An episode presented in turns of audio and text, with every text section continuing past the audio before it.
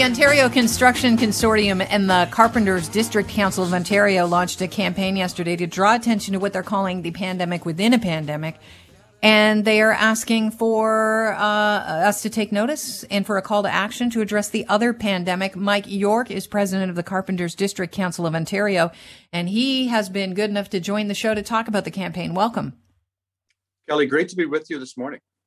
So, can you tell us what the pandemic within the pandemic is and what this campaign aims to highlight? Well, you know, we, we are calling it the other pandemic. And recently, a colleague of mine, Christina Silva at our training center, we've written about it as the silent crisis within the within the opioid pandemic. So, you know, a recent report by the Ontario Drug Prevention Research Network showed that during the crisis of the pandemic, opioid deaths in Ontario have risen by 60%. So that's an increase from 1,500 in 2019 to about 2,500 in 2020. And fully 30% of those deaths are from those within the construction industry. So that to us is a huge crisis. And as leadership, we've got to do something about it. We have to address this. So, what are the contributing factors to opioid use in the construction industry? Well, you know what? That's a great question. And I'm far from a medical doctor or a research expert. However, you know, we do know that it's a cyclical work in construction where individuals are working outside all year round in many, many cases. It's also a very physical industry. So there's many injuries in specific uh, to the carpenters, I would say, in the concrete forming sector, the flooring sector, where you're kicking out the carpet with your knees, or the scaffolding side of the uh, industry. So there's lots of opportunities for injuries and then there's you're expected to work on through those injuries. So people turn to prescription drugs for pain management, and often that uh, the CDC in the states has uh, research that would show 25% of individuals that receive drug prescriptions for opioids and pain relief fully 25% of those individuals become addicted. These drugs are naturally addictive. So it's a huge challenge for us in the industry. We're very glad to partner with the Ontario Construction Consortium to address it.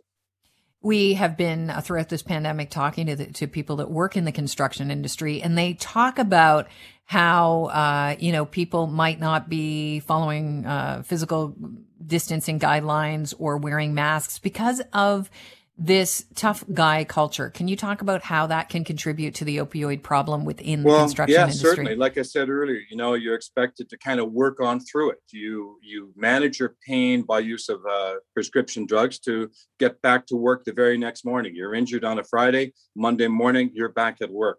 So that is historically part of the culture where people just suck it up and they move on, they carry on.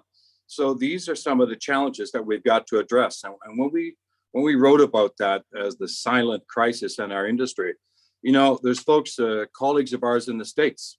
Frank Hawk, for instance, in Las Vegas, he's a director of uh, the Carpenters in Las Vegas. He said, We are losing more members due to opioids and suicide than we mm. are to any injury in the industry. Okay, so there so- are, there are, sorry. No, so th- this is a really uh, a, a important time to punctuate the goal of the campaign. How is it going to support construction workers? Well, you know what? Uh, our general president, McCarron, has said, you know what? We've got to take a new approach in our industry. We've got to reach out to one another. We've got to check in on one another.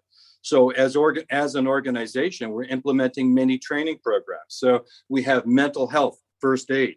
We're doing that here in Ontario and all throughout the states. We're also doing opioid awareness training programs. So, leadership on the job site, the mentors, the older folks that have been on the job and in the industry longer, they understand the context of and the challenge of opioids, and they work with that next generation.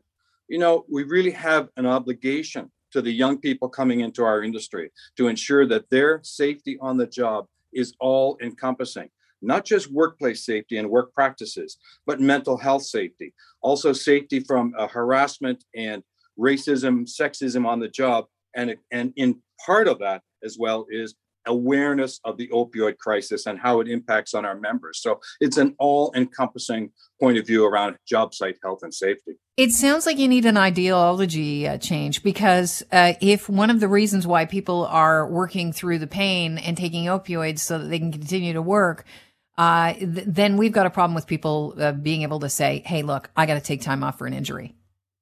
Yeah, I would tend to agree. I, I mean, you know, if you're injured le- legitimately, you've got to have some time off. The the question of uh, going back to work, you know what? Uh, maybe there's maybe there's needs some adjustment around that.